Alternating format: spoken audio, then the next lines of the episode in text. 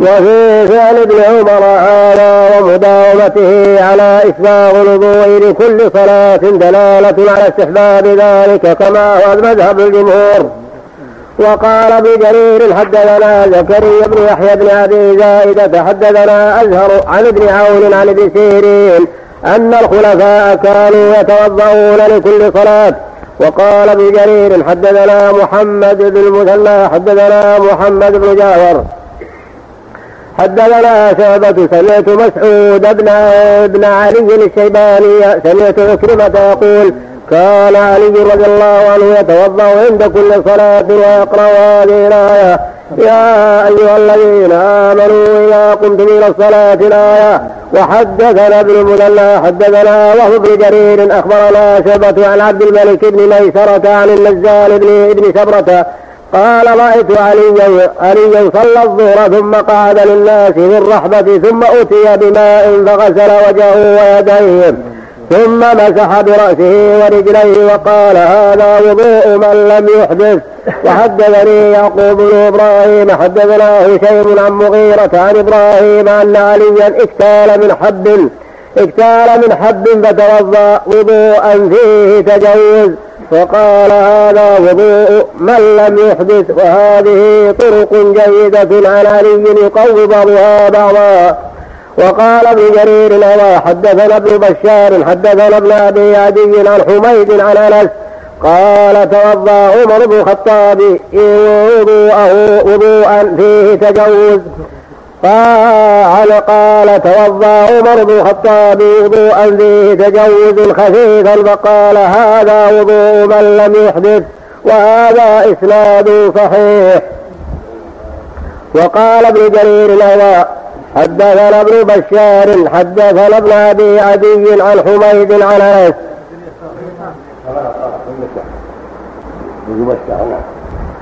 عن انس قال توضأ عمر بن الخطاب وضوءا فيه تجوز خليلا فقال هذا وضوء من لم يحدث وهذا إسناد صحيح. وقال ما تقدم عن علي والله اعلم أنهما خصص بأن توضأ غرفة غرفة يعني غسلة غسلة فقط فإن هذا أدى الواجب الواجب مرة مرة إذا تمضمض مرة استنشق مرة وأفاض الماء على وجهه مرة غسل ذراعيه مرة مرة مرة. مسح وجهه مسح رأسه مرة سنة مسح الرأس مرة. وغسل رجليه مرة هذا وضوء خفيف. والأفضل مرتين مرتين والأكمل ثلاثا ثلاثا. فلعل عمر وعلي رضي الله عنهما في هذا تجوزا يخففا ولم يبالغا لأنه ما على طهارة لأنه ما على طهارة. نعم. كان حج نعم. يعني إلى قال حج نعم. نعم. يعني غسل غسل خفيفا. انسوا وجهه وارجلكم يقال مسح غسل خفيف مسح. كما في الآية. وارجلكم نعم.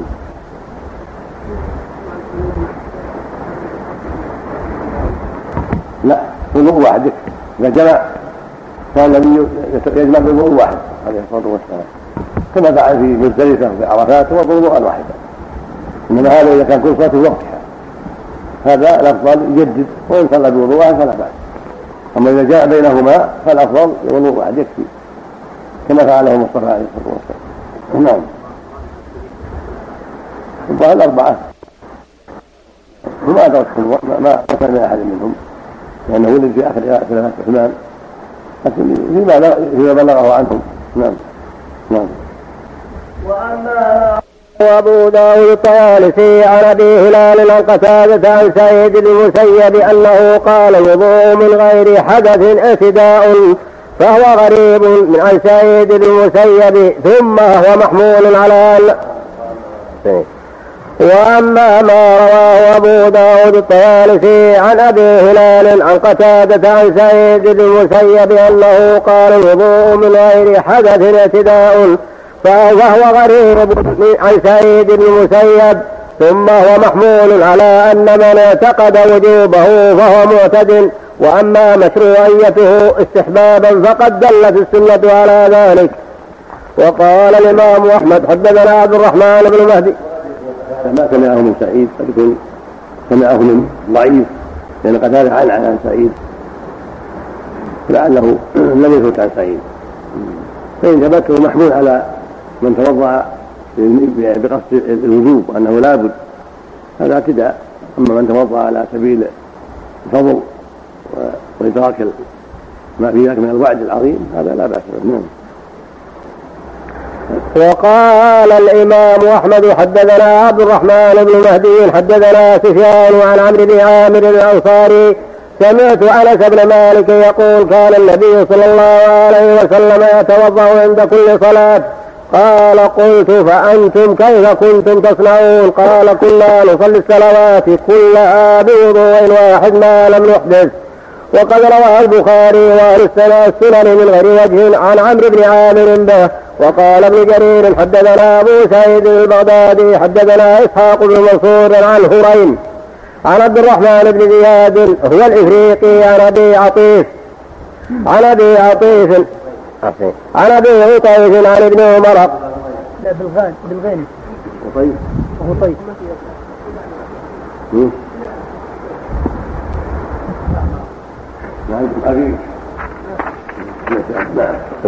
عن أبي طيف عن ابن عمر. قال قال رسول الله صلى الله عليه وسلم من توضا على طهر كتب له عشر حسنات. ورواه أيضا من حديث عيسى بن يونس عن الإفريقي عن أبي طيف عن ابن عمر فذكره وفيه قصة وهكذا رواه أبو داود الترمذي وابن ماجه من حديث الإفريقي به نحوه وقال الترمذي وهو إسناد ضعيف وقال ابن جرير. وأبو غطيف محل نظر تقريبا. نعم. أبو غطيف بالتصغير الهذلي مجهول من الثالثة وقيل غطيف وغضيف في الذات المعجمة. أبو داود الترمذي وابن ماجه. أبو غطيف صالح عندكم قلت عندكم أبو غطيف نعم. هو مجهول والرفيق ضعيف. فاجتمع فيه ضعف من الجهتين. نعم. يعني يكون يكتب العشر حسنات. هذا هو اللفظ الضعيف. لكن الرجال أكثر من ذلك. المتوضع على الظهر بقصد اتباع السنة. لا الرجال أكثر من ذلك.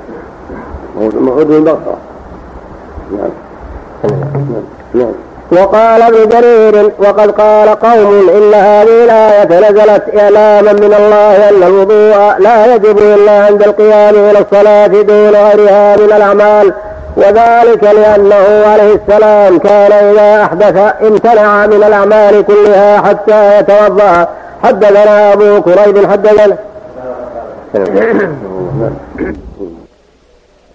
الرحيم الحمد لله رب العالمين والصلاة والسلام على أشرف المرسلين نبينا محمد وعلى آله وصحبه أجمعين.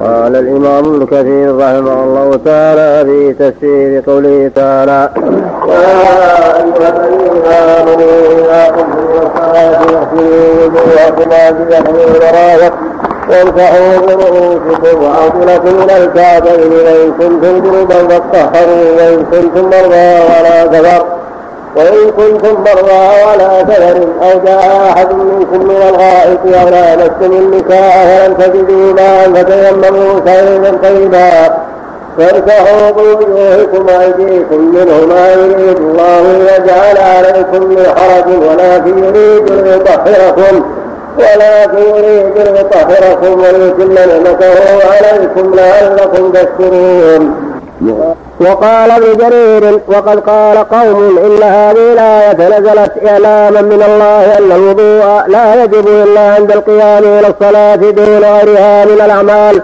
وذلك لأنه عليه السلام كان إذا أحدث امتنع من الأعمال كلها حتى يتوضأ.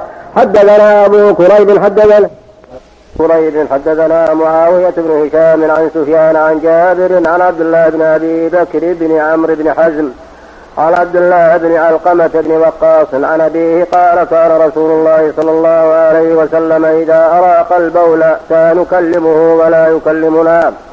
ونسلم عليه فلا يرد علينا حتى نزلت آية الرخصة. يا أيها الذين آمنوا إذا قمتم إلى الصلاة الآية وروى ابن أبي حاتم عن محمد بن مسلم عن أبي كريب به نحوه وهو حديث غريب جدا.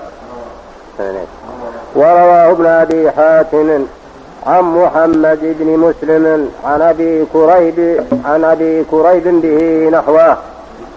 نعم عن عبد الله بن الفغواء الفغواء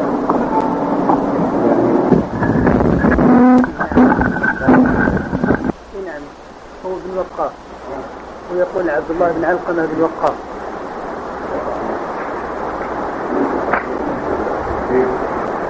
نعم. إي نعم. ورواه ابن أبي حاتم عن محمد بن مسلم عن أبي كريب به نحوه. وهو حديث غريب جدا. وجابر هذا هو ابن زيد الجعفي ضعفوه. التدريب هنا.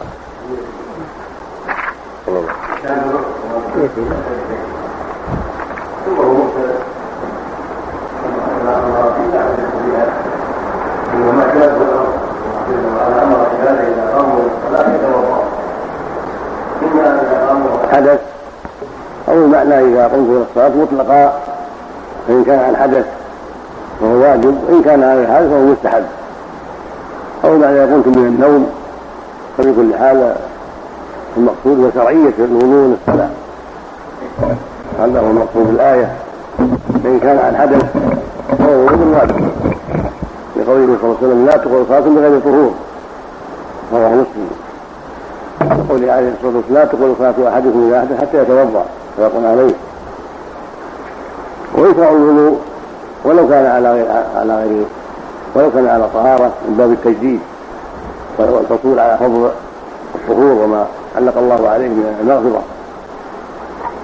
وهكذا إذا قام من النوم وأراد الصلاة يتوضأ لأنه ناقض نعم. نعم.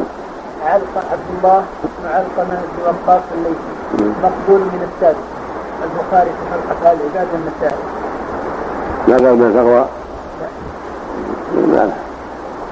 ما نعم اكتب عندك ما عندك والله في اسقاط حط نسخه اسقاط من نعم ويشوف معلق عليه يقول كذا في مخطوطتنا وهو الصواب وفي سائر الطبعات علقمة بن وقاص وهو خطأ ينظر تفسير الطبعي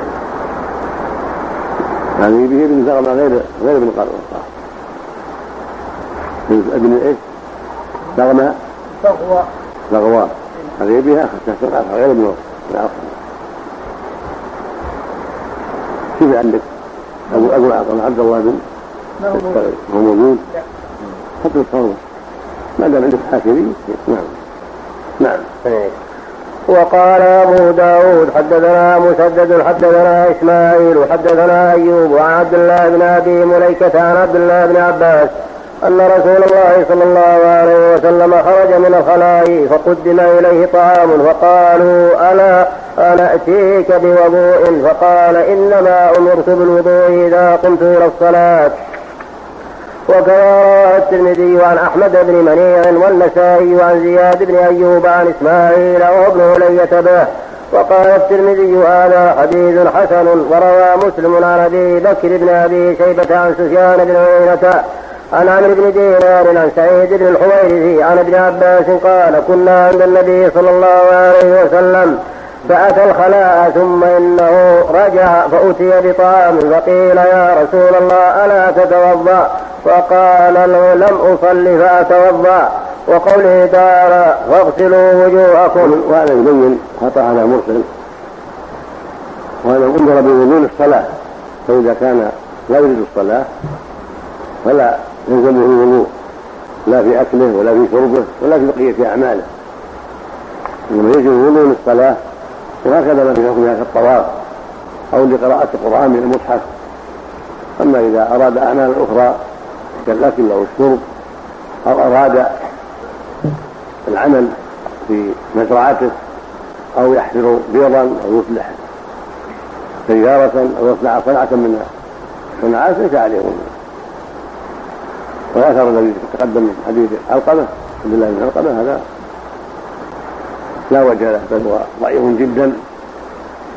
من جهتين من جهة جابر الجعفي لا يحتج به الرافضي ومن جهة أنه مرسل هو ضعيف من جهتين لا يساوي شيئا ولا يحتج به.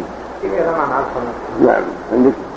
عبد الله بن علقمة عبد الله بن علقمة بن ليس مقبول من السادسين أخرج له البخاري في خلق أفعال العباد والنسائي. وذكره ابن حبان في الثقات وأبوه علقمة بن وقاص الليث المدني ثقة ثبت من الثانية. أخطأ من زعم أن له صحبة. وقيل إنه ولد في عهد النبي صلى الله عليه وسلم مات في خلافة عبد الملك. أخرج له الجماعة. لكن ذكر كلام في التهذيب مغاير لهذا. قوى أن يكون له صحبة. ولا كان سواء نعم. ما كان سواء لا. سواء ذكر مسلم في طبقة الذين ولدوا في حياة هذا كان معروف إن عند العلم التابعين. هو اللي هو حديث عمر. من على الكليات هو مشهور انفرد عن عمر. ولا ثبت أنه صحابي فالطريق فيه جعد الجعفي يكفي نعم.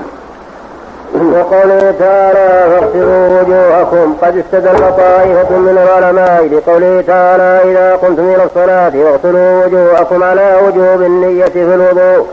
لأن تقدير الكلام إذا قمتم إلى الصلاة فاغسلوا وجوهكم لها كما تقول العرب إذا رأيت الأمير فقم أي له؟ وقد ثبت في الصحيحين حديث الأعمال بالنيات وإنما لكل امرئ ما نوى ويستحب قبل غسل الوجه أن يذكر اسم الله تعالى على وضوئه لما ورد في الحديث. لما ورد في الحديث من طرق جيدة عن جماعة من الصحابة عن النبي صلى الله عليه وسلم أنه قال لا وضوء لمن لم يذكر اسم الله عليه ويستحب أن يغسل كفيه قبل في مسألة النية. النية شرط في العبادات. والصلاة أعظم العبادات بعد الشهادتين. فلا بد له من النية أن يقوم إلى الصلاة بنية وهكذا الوضوء. يتولى يصدر عن نية نية الطهارة. فلو غسل أعضاءه بغير نية كالتبرد أو أو بالأوساخ ما صار وضوء. لابد يكون عن نية. ولو دخل في الصلاة ما لا نية لا صلاة ظهر ولا نافلة ولا كذا دخل فيها عن غير نية لكونه مشغولا مشغول البال أو فيه النوم أو ما أشبه ما, ما له نية. لم تصح حتى يدخل بنية نية ظهر عصر مغرب نافلة. يعرف أنه قام إلى صلاة نعم. ويستحب أن هذا التسمية. يشرع التسمية لهذا الحديث. وهو له طرق. وإن كانت ضعيفة لكن المؤلف قواها بتعددها. ولهذا قال جمع من العلم بوجوبها كأحمد رحمه الله والجماعة من أجل هذا الحديث تعدد الطرق. وقال الجمهور أنها تستحب ولا تجب. لأن يعني الحديث في طرق ضعف فالاحتياط للمؤمن أن يسمي ويأخذ بالحزم. إذا أراد أن يغسل كفيه الوضوء قال بسم الله. كما يسمي عند غسله. نعم. أن يغسل كفيه قبل إدخالهما في الإناء ويتأكد ذلك عند القيام من النوم. لما ثبت في الصحيحين عن أبي هريرة أن رسول الله صلى الله عليه وسلم قال إذا استيقظ أحدكم من نومه فلا يدخل يده في الإناء قبل أن يغسلها ثلاثا فإن أحدكم لا يدري أين باتت يده. هذا إذا كان وإذا كان مثل الكباس الآن يغسلها سواء من الكباس قبل أن يستعملها لتحريم المضى أو الاستنكار. المقصود تنظيف اليدين وتطهيرهما. ثم له يغسلهما ثلاثا مطلقا. ويتأكد هذا في الغير من النوم بل يجب ظاهر الحديث لأن الرسول أمر بذلك. ونهى عن الترك قال فلا يغسل حتى يغمس فلا يغسل يده حتى يغسلها. فلا يغمس يده حتى يغسلها. ولفظ النهي تحريم وفي الأمر وجوب. فالواجب على من قام من النوم أن يغسلهما ثلاثا قبل إدخالهما في الإناء قبل استعمالهما في أعمال الوضوء. وتأكد هذا واستحب في جميع الوضوء لأنه كان عليه الصلاة والسلام إذا قام الوضوء غسل كفيه ثلاثة في جميع أنواع الوضوء ليلا ونهارا عليه الصلاة والسلام. نعم. وحد الوجه عند الفقهاء ما بين ملابس شعر الرأس ولا اعتبار بالصلع ولا بالغمم إلى منتهى اللحيين والذقن طولا ومن الأذن إلى الأذن عرضا وفي النزعتين والتحديث خلاف هل هما من الرأس أو الوجه. وفي المسترسل من اللحية عن محل الفرض قولان أحدهما أن يجب إفاضة أيام أنه يجب إفاضة الماء عليه لأنه تقع لأن لأنه تقع لأنه تقع به المواجهة. وهذا هو الصواب. ثم النزعتان والتحريك هو من الرأس. فإنما يوصل الجبهة وبقية الوجه وبين الأذنين أما النزعتان والصدغان والتحديث أطراف الشعر من القرنين كلها تبع الرأس واصطلع بعد الشعر هكذا من ينحسر الشهر يكون هذا أصلع. هذا تبع الرأس ولو أنه أصلع؟ كذلك الغنم يكون تنزل الشعور على جبهته. هذا الغنم بدون الشعر. فإذا كان نزل الشعر خلاف العادة يغسل محل ما نزل. نعم. سمك نوم النهار يغسل بغسل ارفع صوتك. أقول نوم في النهار بعد غسل كذلك ينبغي. الحق له بالليل. لا اختلفوا في وجوب هل يجب أو ما يجب ينبغي المؤمن لأن العله لأنه لا يدعي ان باتت يده ولا يدعي ان كانت يده في حال النوم. وروي فيه حديث أن النبي صلى الله عليه وسلم رأى رجلا مغطيا لحيته فقال اكشفها فإن اللحية من الوجه. وقال مجاهد هي من الوجه ألا تسمع إلى قول العرب في الغلام إذا نبذت لحيته طلع وجهه ويستحب للمتوضئ. هذا اللحية من الوجه. واللحية تبين وجه الرجال وتميز وجه الرجل عن المرأة. والمرأة بخلقة الله لا لحية لها غالبا والرجل غالبا له لحية. ومن يجاه الله بها. قد يكون أمرا كيوسج لا لحية له. قد تكون المرأة لها لحية قد يقع. لكن هذا خلاف الأكثر بسنة الله سبحانه وتعالى. فاللحية تغسل مع الوجه ولو طالت. يمر عليها الماء. لكن إذا طالت لا يلزمه عرقها وإدخال الماء إلى جوفها إذا عمها بالماء كفى. لأنها وجه. نعم. طلع الوجه. ولا. هذا. الإذن. نعم. نعم لا أطراف الشعر القرنين هكذا. أطراف الشعر. نعم. نعم إذا كان لحية لها تأخذ عليها لا تشوه في الحكاية المرأة تدين اللحية والشاب لأنها تشوهها. لكنها الحمد لله لا يحدث قليل. نعم. رجل واما التحديث فيكون صاحب المفتاح المريد بقوله التحديث من الراس ما يعتاد النساء تنفية الشعر عنه. نعم. ما يعتاد النساء تنفية الشعر عنه. وهو القدر الذي يقع في كانت الوجه مهما مهما وضع طرف طرف خيط على رأس الاذن والطرف الثاني على زاوية اليمين. يقصد هو أطراف الشعار من القرنين والنزعتان كانها اسفل من فوق الأذن. هكذا. نعم. في قول تعرض له نزع. تعرض نزع التحديث القول نعم. وروي في حديث أن النبي صلى الله عليه وسلم رأى رجلا مغطيا لحيته وقال اكفها فإن اللحية من الوجه.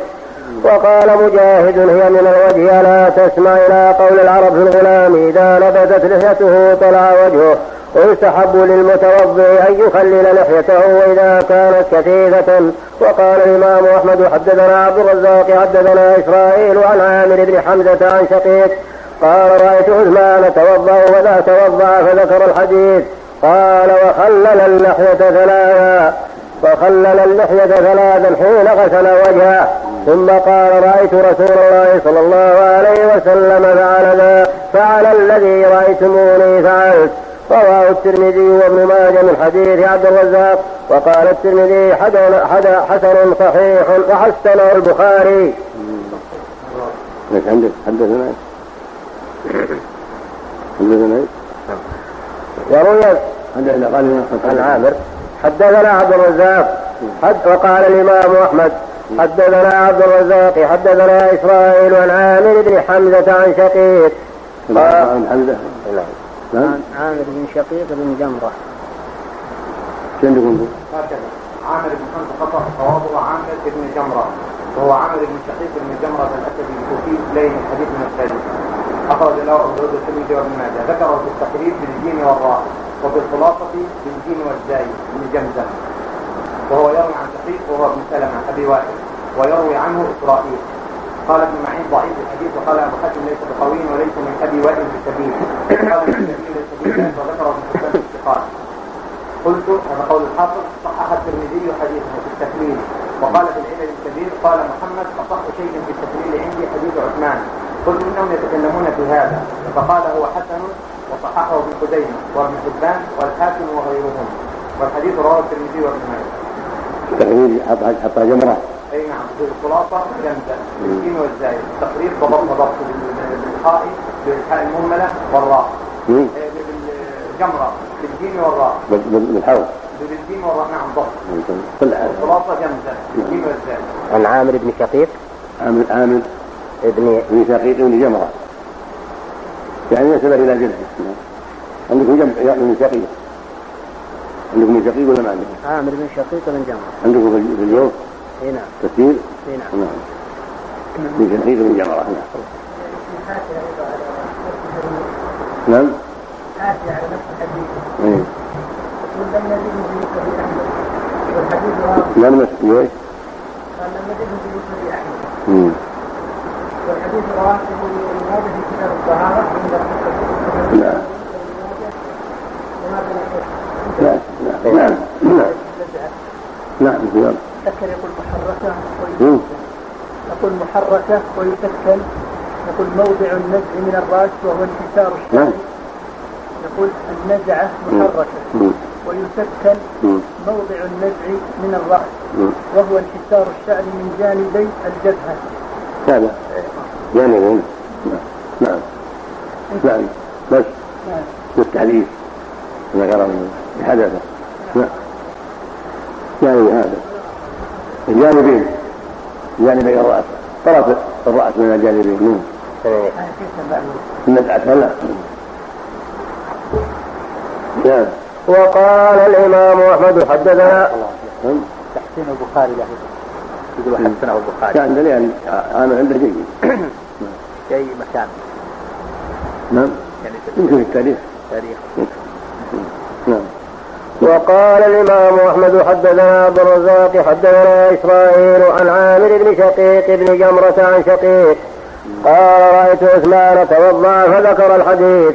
قال وخلل اللحية ثلاثا حين غسل وجهه ثم قال رأيت رسول الله صلى الله عليه وسلم فعل الذي رأيتموني فعلت.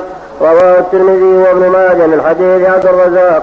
وقال الترمذي حسن صحيح حسنه البخاري. وقال أبو داود حدثنا أبو توبة الربيع بن نافع. وحدثنا حدثنا وقال أبو داود حدثنا أبو توبة الربيع بن نافع. حدثنا أبو المليح حدثنا الوليد بن بن زوران. عن أنس بن ابن زوران. لعلهم أي نعم. زوران؟ أي نعم. سنة زوران ولا؟ الوليد بن زوران وقيل زروان. يعني ذكرها بتقديم الواو ومرة بتأخيرها مم. زروان وزروان. السلمي الرأسي بين الحديث من الخامسة زوران زوران نعم. زروان وزروان زوران. قال الأجري عن أبي داود لا ندري سمع من أنس أم لا. ذكر ابن الثقات. عندكم زوران؟ عندنا زروان. زوران نعم نعم نعم.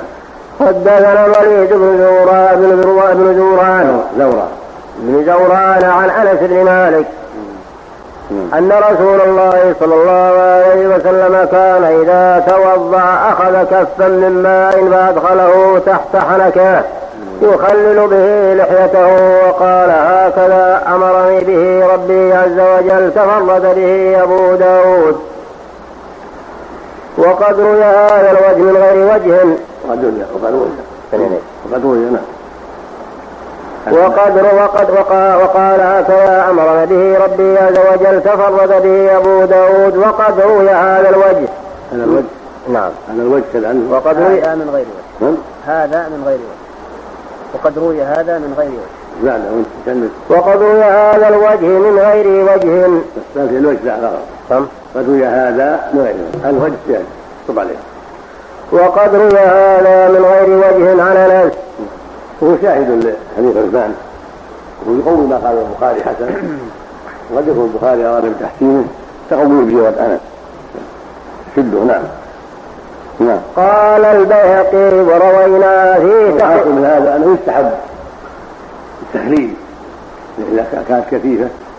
فاذا كانت شعرات خفيفة ما تحتاج إلى تخليل يغسلها حتى يصل الماء إلى الجلدة. كان الشعر ما يستر الجلدة. فإذا كانت كثيفة تستر الجلدة. كفى غسل ظاهرها فان خللها كان أفضل وأكمل. نعم. ولهذا ثبت عنه صلى الله عليه وسلم أنه ربما غسل وجهه حتى أكثر الماء على لحيته. ولم يخلل. هذا عن جاء هذا عنه هذا فالتخليل المستحب هو رسالة الماء على اللحية ومهاره عليها إذا كانت كثيرة يكفي لأن حاصل حصل به حصل به الغسل نعم. قال البيهقي وروينا في تخليل اللحية عن عمار وعائشة وأم سلمة عن النبي صلى الله عليه وسلم ثم عن علي وغيره وروينا في الرخصة في تركه عن ابن عمر والحسن بن علي.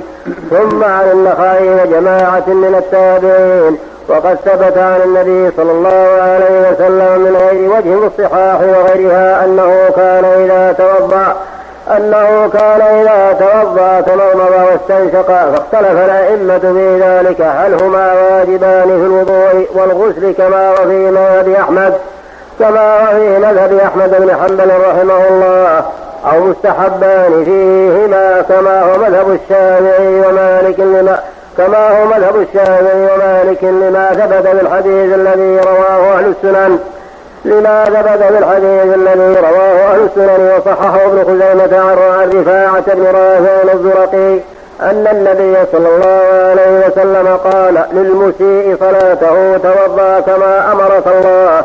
أو يجبان في الغسل دون الوضوء كما هو مذهب أبي حنيفة أو يجب الاستنشاق دون المضمضة كما هو رواية عن الإمام أحمد لما ثبت في الصحيحين أن رسول الله صلى الله عليه وسلم قال من توضأ فليستنشق. وفي رواية نعم فليستنشق.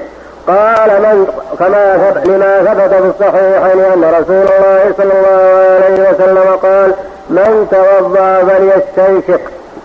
في فليستنفر هذا كله وفي رواية إذا توضأ أحدكم فليجعل في منخريه من الماء ثم لينتثر والانتفاع هو المبالغة في الاستنشاق.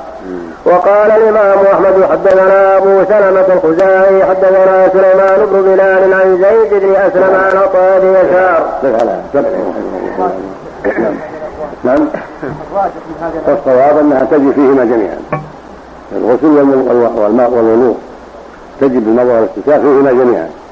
لأن الأحاديث ثابتة في هذا عن النبي صلى الله عليه وسلم ولأن الوجه في حكم ولأن الأنف والفم في حكم الوجه لأنهما ظاهران وهما في حكم الوجه ولهذا كان يتوضا ويستنشق عليه الصلاة والسلام وأمر بذلك فهما من جنس الوجه وقطعة من الوجه لا بد من ذلك والواجب مرة والتثليث أفضل نعم.